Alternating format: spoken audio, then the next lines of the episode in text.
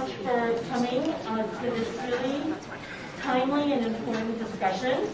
Um, my name is Tarry Hum, and I'm the chair of Urban Studies. Um, and again, I, I, want to welcome you here.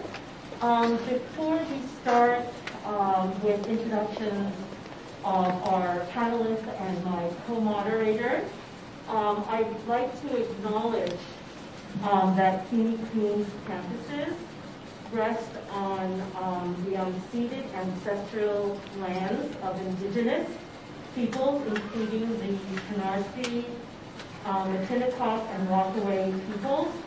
We acknowledge that academic institutions were founded upon and continue to enact exclusions and erasures of indigenous peoples, including those on whose lands CUNY Queens institutions are located. This acknowledgement of the Canarsie, uh, Matinecock, and Rockaway peoples, their elders both past and present, as well as future generations, demonstrates a commitment to begin the process of working to dismantle the ongoing legacies of settler colonialism. Um, I want to thank the uh, Queens College Guyanese Students Association in particular for organizing, for helping to organize uh, this event. I also want to thank interim executive um, director of the Asian American Asian Research Institute, Soniya Munshi, and uh, for helping to organize today's event. And I also want to thank Professor Rodolfo Ponderlo, my colleague, our colleague in the studies, for um, helping moderate this important panel discussion. So um, I think that what we are going to do, I'm going to read briefly the bios of our panelists, and then we will begin with um, some questions uh, for our panelists, and then leave a couple of minutes at the end for Q&A from the audience. So uh, we have with us uh, Annetta Seecharran, um, who has spent more than 25 years breaking down barriers and creating opportunities that rebalance power and access for marginalized communities. For two decades, Annetta has championed positive change locally and internationally. Her leadership roles include Director for Policy and Advocacy at United Neighborhood Houses and Executive Director of South Asian Youth Action. Um, a Guyanese immigrant to New York City, Annetta holds a MA in International Political Economy and Development from Fordham University, a BA in Political Science from Manhattan College, and Executive Management Certificates from Columbia Business School and Harvard Business School. She also serves on the board of the New York Immigration Coalition. So welcome, Annetta. Uh, Richard David uh, previously ran for the New York City Council and for the New York State Assembly, both times coming in a close second. He was elected as a district leader in uh, the New York State Assembly District 31 for a third term, which he is currently serving. Richard worked in the leadership of multiple city agencies for over a decade under two mayors and was a nonprofit lobbyist for the most successful lobby firm in New York. I won't ask you the name of that most successful uh, lobby firm, but he currently works for an energy company, is an adjunct professor at CUNY, and manages a consulting practice. He is a board member of Queens, sorry, of Queens Library, uh, Flushing Meadows Corona Park, the Long Island City Partnership, and the Indo-Caribbean Alliance. And Richard lives with his family in South Ozone Park, Queens. We also have, we also have Felicia Singh, she, uh, who uses she, her pronouns, and she believes that practicing radical love candor and care are some of the many ways we can dismantle oppression in the world. Her experience teaching for over a decade taught her that teaching is an act of social justice. Felicia joined the team at the Coalition for Asian American Children and Families as Director of Policy and Government Relations in January. Um, she is also a trainer for New American Leaders, an organization that supports first and second generation Americans running for office. prior to joining the Coalition for Asian American Children and Families, Felicia served as the advocacy and campaign manager for Jahajee Sisters, a grassroots organization focused on gender justice in the Indo-Caribbean and South Asian community. Felicia ran in one of the only Republican county of Queens, New York, and was the Democratic nominee for New York City Council in District 32, making her the first Indo-Caribbean and Punjabi person to win a Democratic primary uh, for the New York City Council. So welcome to um, so, as noted, uh, Professor Khandelwal and I will uh, be moderating this panel. And so we, I'm going to ask the first question. Maybe we go down the road this way, and then the second question will um, Annetta will uh, answer. So, uh, Monica, did you want to um, kind of? just say, uh, absolutely. I apologize. Things. No, no, that's fine. And uh, this is just the right time. just that. I just wanted to uh, say a couple of things about the and um, I'm an immigrant from India. And when I first came to New York City to Queens, I was really surprised that there was a growing Indo-Caribbean community here. At that time, we didn't call it the Indo-Caribbean community. And I feel very proud of the fact that, you know, I've been part of this research and finding out more about this community in the last 30 years. Um, and um, it's a very, very dynamic community. In Queens, we have the largest concentration of this community in the country. Um, so we are very fortunate that this is a very big concentration right next to us in Queens, right? Um, also, I just want to say that um, there is so much richness in this community, and I know we want to know about so many communities in Queens. It's so diverse, right? But we especially want to acknowledge um, this community because of the history of struggle, of perseverance, not only like you know in, in uh, political ways, but also cultural ways in every sense of the term. So this is a really a community that can teach us a lot, and I am so happy that some of these struggles um, are continuing into Greece, you know, from Guyana and Trinidad and other countries, and and we are going to hear about, a little bit about that today. So the first question, and we'll start with Richard, is uh, just tell us a little bit more about yourself. For example, where you grew up, what schools you attended, and the types of influences and experiences that led you to your leadership position. Thank you, Queens College and all the organizations that really helped to put this together. Uh, but really big shout out to the GSA. Um, I went to CUNY and I was a part of a lot of college associations. And the GSA was always the premier, it was a rivalry between St. John's and GSA here. Um, and I'm so happy to be here with the GSA because I knew you guys would win. The, uh, the, I, I was born in Guyana. I actually recently, I think of it as relatively recently, uh, moved to the United States. I went to college not far away at, um, well, that was high school. I went to John Bowne High School on this campus. And I actually came to Queens College for a lot of my classes, both remedial classes and AP classes. Um, I actually wouldn't have finished high school if I didn't come to this campus. Um, I could never do well in math. I don't know about you guys, but um, the the services here really. Maybe it's a gender disparity because the um, and then so after high school I went to John Jay, Hunter, NYU, and then I worked at many government agencies and I do name it. Um, but it was in it was at Hunter College when I became the head of the West Indian Student Empowerment Organization. And Dr. Madhulika talked about how Indo-Caribbean is a relatively new identity that we have claimed.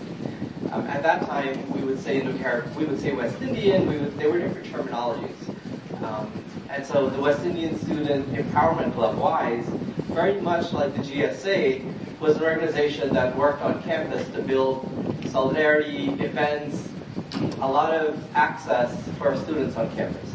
And it was in that organization where I realized that when I come home at night, and I lived at that time in Richmond Hill in Ozone Park, a lot of the services that I was creating on campus and that we were bringing to the school didn't actually exist in this community that I call home. And, you know, when we talk about this population that we are members of, it's actually the second largest immigrant group, foreign born, here in Queens, and it has been for decades, so it's not new information. And it's the fifth largest group anywhere in New York City. It's particularly remarkable because the country that we're from actually has about 750,000 people in total. And so there are more, probably more people here intergenerationally than even in the country itself. And for a lot of New Yorkers, this is confusing because we look Indian and we identify as Indian, but we're not actually from India. And for many of us, we are the first South Asians we've ever known in New York. And the South Asians that we're meeting for the first time after hundreds of years of leaving the subcontinent here in New York very often don't look like us, don't speak like us, they don't identify many of the things that we participate in. And so this reconnection is a strange one. And this invention of an Indo-Caribbean term is something that I take a lot of pride in in building, and that's now really gained a lot of political momentum. And it really brings a lot of Trinidadian, Surinamese, Guyanese folks under an umbrella with an objective of seeking and obtaining political power. And so my goal in wanting to mobilize my community politically is so that we can bring resource and services, and I have a feeling my colleagues on this panel are going to say similar things, um, but it, it really is a shared fight that we, I think, are all a part of. Just so I can get a sense of the folks in the room, how many people identify as Indo-Caribbean? And how many of those of you who identify as Indo-Caribbean were also born in the United States? Good, just good for good for us to know. Um, and in in terms of my own bio, my my parents actually allowed my brothers and I to do whatever we wanted to do. I know there's a stereotype that Indo-Caribbean parents want our want their kids to become lawyers and doctors. Uh, my parents, of course, wanted that too, but the reality is they wanted us to do anything that we wanted to do, just do it really well and be the best at it. And so uh, I really hope that I'm fulfilling their uh, dreams for us. So the question is just what God tells. Yeah. Well, first of all, let me say um, this is amazing. I want to thank the leadership of the Guyanese Student Association and all of you who participate in that association. Um, I'm just reflecting sitting here that this would not have been possible when I was growing up. Um, and I think we just to take a moment to celebrate that. Um, and in many respects, um, you all are very lucky, but I also recognize that you all face so much that I, as a youth in this uh, city. Um, uh, so a, a, bit about me. Um, something that Richard said also truly resonates with me. I got my start in college organizing. Um, and so, you know, this is a big takeaway. It starts here. This is your first opportunity. Um, I went to Manhattanville College, um, a small, very white um, liberal arts college in Westchester. I just, it was like literally, I somehow accidentally got there. Um, uh, it ended up being such a great thing for me. But when I got there, you know, I was um, a relatively recent Guyanese immigrant. I had, you know, I was very working very hard on my American accent. Um, but back in the Bronx where I was growing up in my teenage years, I was sort of lost and I was protected or, you know, um, really kept um, close to home and to my community. Um, but going out to college and being in this like truly foreign environment, it was really the first time I like experienced America and I experienced racism. Um, and it was racism, it was genderism, it was everything, you name it, right? And, um, but it occurred to me that there was no women's um, organization on campus. And this used to be a college campus that was all women, like a decade previously. Um, and so I founded the first women's organization on campus. And it was kind of a crazy, radical move for a kid with a funny accent from the Bronx um, to do this, but it really gave me such, um, I think the biggest takeaway was true belief in myself that I can do something. Um, and I have to say, that was the first sort of step towards me being where I am today. Um, it truly was, I mean, everything I did from there built on that, that first step. Um, so a little bit about how I got here. So, I mean, I think my formative years in Guyana also made a big difference. I mean, why was I motivated to do something about gender issues on this all-white campus where I was pretty much invisible? Um, but I grew up at a time in Guyana um, under great political strife. Um, as a child, I lived the reality of the black and Indian fight. Uh, my father was in politics. Um, and I remember at the time, like being told at home that we, you know, he supported Burnham, uh, or he was part of the, P, the, PPP because he needed to be, I'm sorry, the PNC, um, which was the party in power, but the Indian dominant party was the PPP. Um, and so as, as a child, I had to carry this burden of my father being part of the group that is viewed as the traitor to the Indians. Um, but really, I think that truly politicized me, and to see the ways in which um, power and and race and the complexity of it all, and how um, it's really difficult to figure out what the truth is.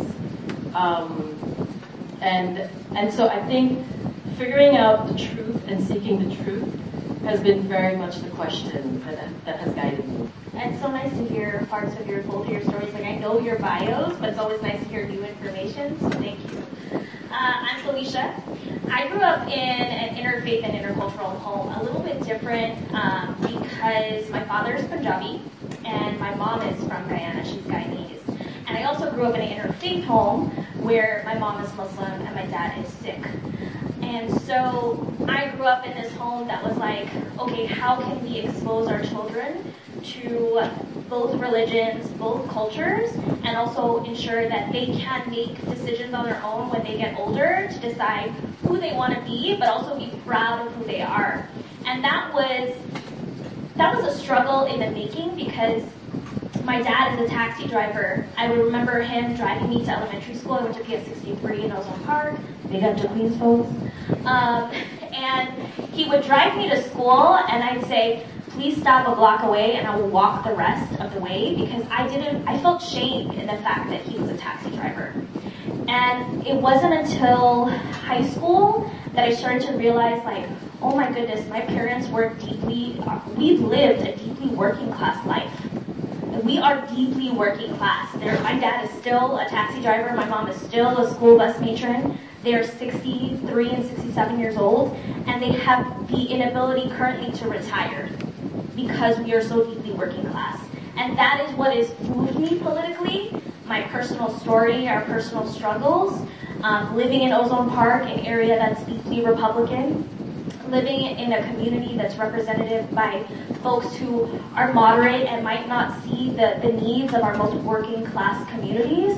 Um, and, and not realizing that also until my adulthood, like why politics is everything that we are. Everything is political. And accepting that, internalizing it, and be like, okay, so what am I going to do about it?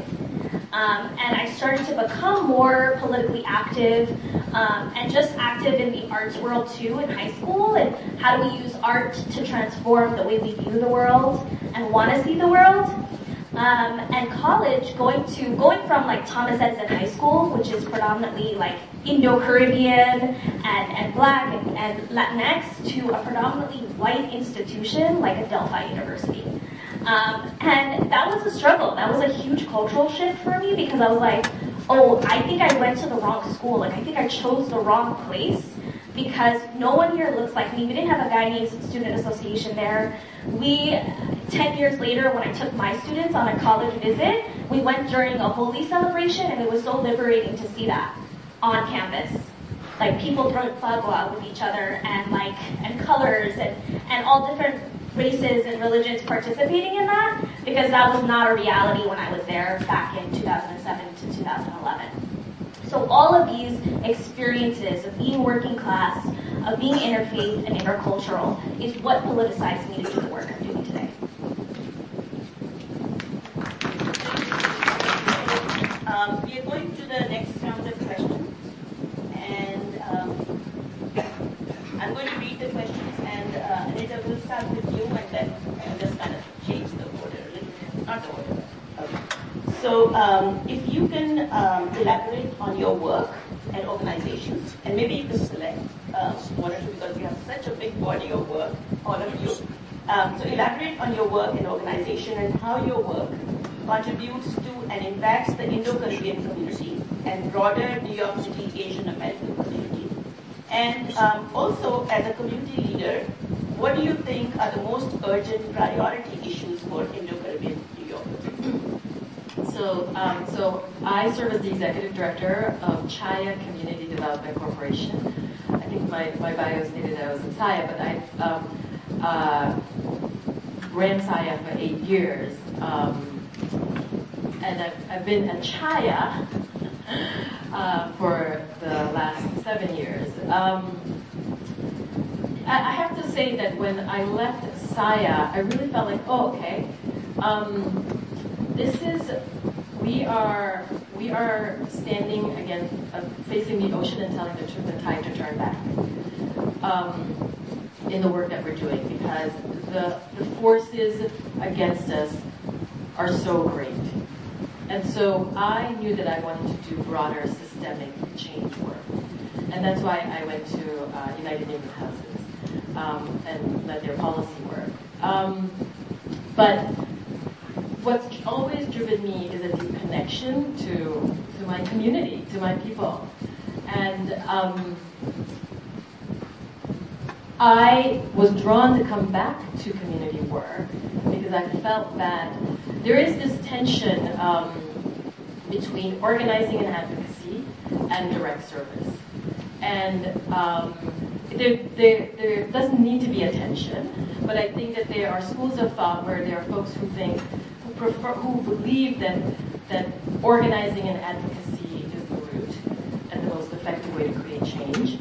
Um, and then there are those who really respond to the current needs. I believe both are important, and this is why, and this is the work I've been doing at Chhaya for the last seven years, is really building out this sort of framework of coupling meeting the needs today of folks, whether it's housing needs. Um, so Chhaya is primarily a housing organization, but um, over the last uh, few years, I built out an economic justice portfolio looking at issues such as small businesses and stabilization of small businesses, um, personal finances, um, you know, meeting immediate needs like um, encouraging and supporting folks to file their taxes.